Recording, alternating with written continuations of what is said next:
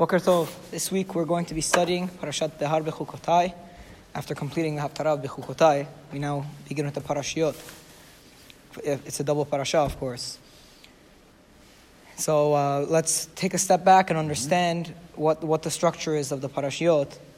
The, the topics we're going to be discussing are going to be the Shemitah and the Yovel, and the implications of the Shemitah and the Yovel, followed by the blessings and the curses, or the, you could call it the re-establishment or the reiteration of the covenant.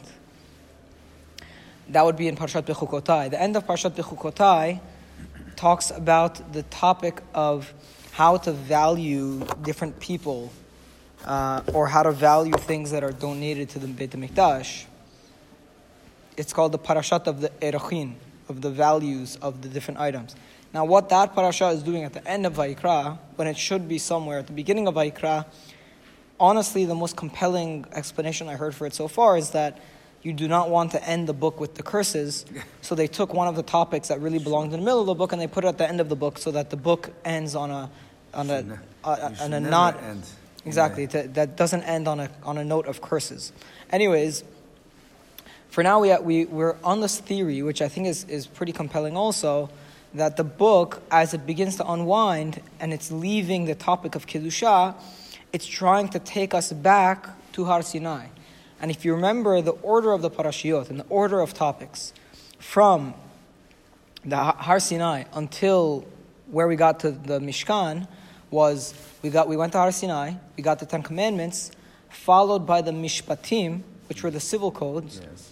and then that was followed by um, that was followed by the Mishkan, right? Yes, Mishkan, and then yes. So what we did now, now that we're going backwards, we already in the end of last week's parasha, we went back to the Mishkan with the instruction to light the menorah and the instruction to set up the table with the bread. Correct. And then we spoke about the story of the man who blasphemed, Yes. the Mikalel, and that led us to the topic of the civil laws, which we said reminded us was very similar of the laws of Mishpatim. Correct. So the next thing you would expect is for Bnei Israel to be back at Har Sinai, continuing the conversation that started with the Ten Commandments, which is where we are now. So it seems like the book is almost Wow. like there's an A, B, C, then a C, B, A in, the, in the book. It's called the chiastic structure, and, and that's where we find ourselves in Parashat Behar. Now, there are other reasons why Parashat Behar fits in as, as the closing to the book because uh, we started Har Sinai now, but, the, but you could call it the equivalent of the Har Sinai Brit covenant uh, making ceremony is going to be more Parashat Bechukotai when the blessings are announced, announced and the curses are announced. So uh, I wrote a few notes on why Parashat Behar is located here. I'm just going to read them quickly Sure. uh, after discussing holiness in the temple and holiness of the individual, we move to the implications of this holiness for the broader society. The essential rule with all of the coming laws is that God owns everything. Mm-hmm. It is of interest to note that the blessings that we see in Parshat Bechukotai only come after this societal achievement is reached. Yes. That's in Parshat Behar. And it is also interesting to note that the societal achievement could only be built upon the proper behavior and the holiness of the individual people. So Parshat Behar, if you would say what, what Parshat Behar is, it, it basically is the societal implications of the holiness, of holiness, right? We said we have holiness of the mikdash, of holiness of the individual, we have holiness of the, of, of the times. But then if you take that holiness and you have every single individual committed to living with God, then that has an effect on the broader society and how the broader society behaves. Correct. And in terms of the broader society, there is also a system of holiness that applies to the broader society. A meaning, we, in my individual life, I, will, I could live with God. I could live as if God is there, and I could live in the way of God. But then society could also, as a whole, live Live. as if there is a God. And that's why this part is now at the end, because this is like the culmination of everything. Yes. How is now- the behavior of one the, person it's- exactly. It's It's talking about everybody. everybody. It's rules. It's kiddusha that applies that should be embedded in the cycle in the psyche of Because the collective. About talking the whole land of Israel. It's not talking Right, about. right, uh, right. This is kedusha as it applies to the collective, yes. and and what the implications are for the collective. It's also the most important because when you're united, this is what Hashem wants to see. Right. One last thing, one more point before uh, we do the psukim, is we we did mention it's going to be important to know that in passing in the book of Shemot, we already did mention quickly the uh, the Shemitah? Shemitah. I'll read it for you if I could find it.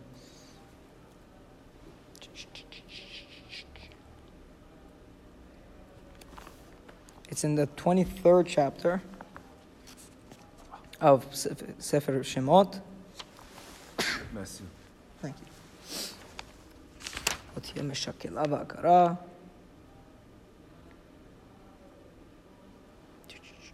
אתה ואהרון. By the way, if you, if you read Sefer Mishpatim, we're literally going in the exact same order as Parshat Mishpatim. It's fascinating. It talks about the regalim, it talks about the holidays. Yes. Then uh, it talks about coming to the Mikdash three times a year. It talks about giving to the poor. Yeah. And Yeah, then the same thing we did last thing. Exactly. And then it goes and it talks about going into the land of Israel. And then it talks about The- uh, the this- blessings and the curses that were the implications of you- if you keep these laws. Wow. It's mamash the same thing. It's, it's, it's such a fascinating chidush I heard this year, and it explains so much of what's going on at the end of Vayikra. It's, we're reiterating exactly what was being said in Parshat Mishpatim. But not to get carried away, I just want to, here it is. Pasuk Yud, V'shesh shanim tizra et artzecha ve'asafta et tevuatah. For six years you should, you should uh, plant your field and you will gather the tevuah, the produce. On the seventh- year, you have to let go of it and you should kind of forget about it. And the poor people of your uh, people shall eat, and what they leave shall be left to the animal of the field. That's what you should do to your vineyard and to your uh, olive trees. For six days, and then it also applies it to the Shabbat. So we said it in passing. This is this is what I just read was a summary of these coming laws uh, for in Parashat Mishpatim, which is in Sefer Shemot. It's amazing. The only thing I'm thinking of Teaching us that it belongs to Hashem. Even Yeah. the land that you Yeah. are, it belongs to Hashem. So let it go. But one of the things that we do see also is that this is the last point I'm going to make, and you could take it or leave it. But if you look at Parashat Mishpatim and the civil laws that are introduced in Parashat Mishpatim, the focus is more on do not do this. If you hurt someone in this way, you pay him back in this way. These are the things you should be protected. It's more of a negative thing, like keeping people away from doing bad and making sure society doesn't There are boundaries. deteriorate. There Right, are there are boundaries. boundaries. But but now in Parshat Behar, it's more like doing the, Positive. the positive things. How- does society not only refrain from bad things, but how does society elevate itself Progress, and do progress, positive things? progress. So the focus in Parshat Behar is that at length we're going to be speaking about the positive Yes, things, yes. While in Mishpatim, here, exactly. While in Mishpatim, this was only like two psukim. But here, this is and, and here when we're in Parshat Sefer Vaikra, what was only like two psukim? The negative things. Yes. If you kill someone, the, the eye for an eye, tooth for a tooth, this and that. So that was a short thing. Yes. But the positive behavior of the society is now the longer discussion. And I think that fits in with the theme of the book as well. Because Vaikra is a book of Kedusha. And the whole point of the book is to explain the implications of living with Kedusha. And when society uh, on, in a, as culturally adopts this framework of Kedusha, then There's what are, the, what are they going to do positively? What are they going to do? Not just refraining from hurting, but what are they going to do to help?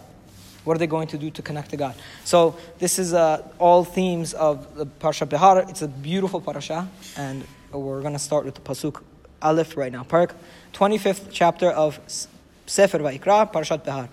Vaydaber Adonai Moshe Behar Sinai lemor, and Hashem spoke to Moshe on Mount Sinai, saying. So we're going back to Mount Sinai. We're back to Mount Sinai, exactly. That, that's the key here. Daber el bnei Israel ve'amarta alehem. Speak to the children of Israel and say to them, Ki tavo'u el haaretz asher ani noten lachem. When you come to the land that I am giving you, b'shaveta haaretz shabbat ladonai. When you come to the land, the land shall remain, uh, uh, should rest a resting to God.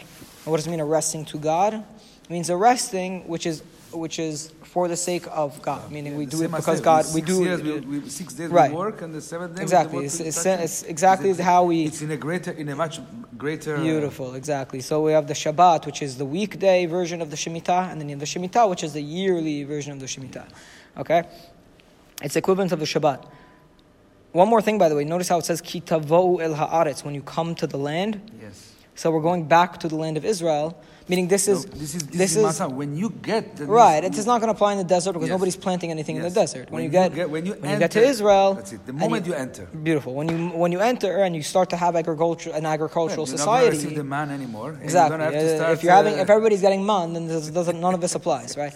So when you get to the land, then these laws will apply. But it's also interesting that if you look back at Mishpatim, which we say is where a lot of these things were originated, also right after the Chagim, it spoke about when you go into the land, this and that. It was uh, there was some all the things. preparation to when you go to the land. Yeah. I'm just going to read it quickly because I found it interesting. Again, we're back to the 23rd chapter of Mishpatim. So it says, it says, bring, uh, go on the holidays, bring all of the, um, come, come, come to the, come to the Beit HaMikdash, and for those holidays, do not have chametz, this, that. It goes through some of the laws of the holidays, and then it says the first of the fruit Produce, you should bring it- bring, bring to Hashem. Do not and do not cook uh, uh, the meat in the, in the In mother's in, in, in milk. Right. in the milk. So so pasuk kaf. The next pasuk there in Parashat Mishpatim in the twenty third chapter of Shemot says, "Behold, I am sending for you an angel before you to take care of you and to bring you to the place that I've prepared." Hishamer mipanahu shmabu al tamerbo. Do not rebel. He will not. Uh, he will not forgive your sin. And if you do, and you say, do exactly what I command you, I will make your enemies my enemies, and I will cause uh, pain. I will, I will uh, lay siege around your enemies, or I will make your enemies my enemies. He will bring you to the land of the Amorites, the Perizzites, the Canaanites. Do not bow down to them, do not serve them. And if you serve God, He will bless your bread and your water, similar to Parashat Bechukotai. Vasirotim machala mikirbecha. Uh, and then it says what happens when you come into the land. Lo tiyeh meshakela ba'akara be'artzecha. There will not be a woman who is barren in your So he land. starts, he starts telling you. It goes, it goes to the bracha. It's such a fascinating thing. Anybody who's, who's following along, I highly recommend you, you take a deep dive and go back, and back and go forth. back and forth between the end of Parshat Mishpatim and what we're studying now and try to find all the parallels because there are many. So it, again, that, that chiastic structure is fascinating. That's what it's called, by the way. If the, the technical term for this, this is way more also in depth on the on the laws that Hashem was giving to Moshe at Mount Sinai at the beginning. yeah, yeah, or it's a continuation. Let's say continuation, it is an expansion. already, it was already said I'd say maybe- the, maybe- the, Mishita, the Shemitah was said, but now it's Right, going to go more in depth. right, right. By the way, and this chronologically has to have happened earlier. Yes, for, sure. Because the Mishkan was not built, it was built after Har Sinai. Yes, correct. So if you built the Mishkan at Har Sinai, then all of the laws that we got at Har Sinai came before the Mishkan. So which means this was- is put here strategically. Okay, this isn't it was, uh, it was continuation of, of it's, it's a continuing exactly. So and how does it continue the laws of Mishpatim perfectly? Because it's it, it continues it and it continues those laws with a focus, with a newfound understanding of what Kedusha means and how to achieve Kedusha. Because you already explained And in Kedusha- depth the Kedusha. Exactly, because we explained in depth Kedusha. So now it becomes more relevant to speak about these laws that were taught at, at Har Sinai. And the whole point of all these laws, of letting your land lay fallow for a year, the whole point is the recognition that Borei Olam controls the land. Yes. And isn't It's that what Kedusha his. is? Isn't that what the Beit HaMikdash is Yes. for? Or the times of the Everything holidays are for? Or the Shabbat is for? Or our personal behavior is for? Okay? We belong to Hashem. Yeah, pasuk three. Shesh shanim sadecha ve'shesh shanim tizmor karmecha ve'asafta et tivuatah.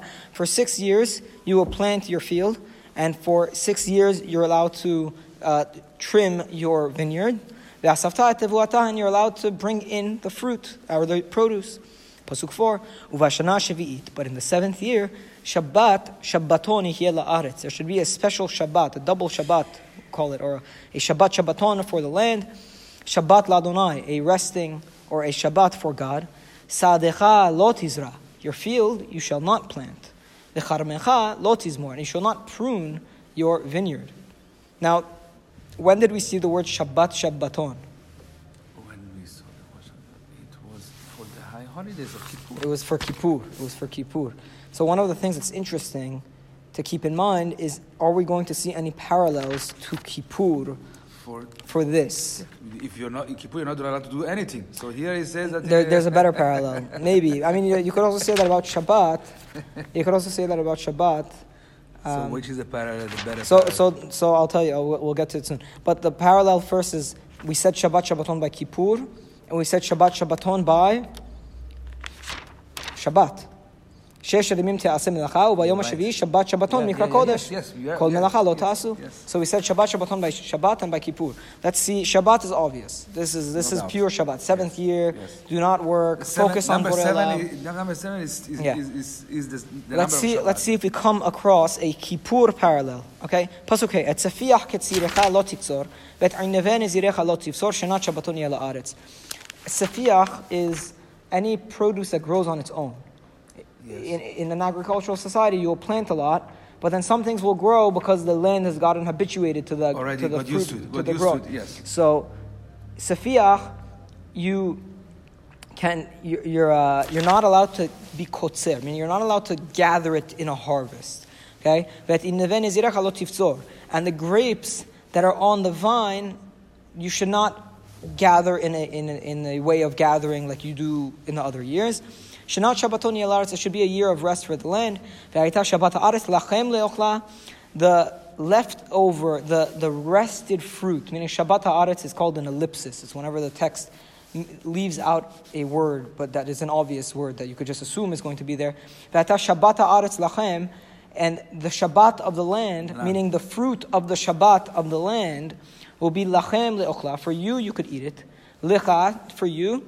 Ulavdecha. For your servant and for your uh, maidservant. V'lischirecha. For the person who's hired in your house. Ultoshavecha. And the person who's hired in your house for long stretches of time, who until to the extent that he's like a live-in maid or a live-in servant, hagari mimach, v'livhemtechan for your animals, v'lachaya and to the beasts that are in your field, tiyakol tevuatah le'echol, all of the produce should be That means you can eating. only eat it on Shabbat.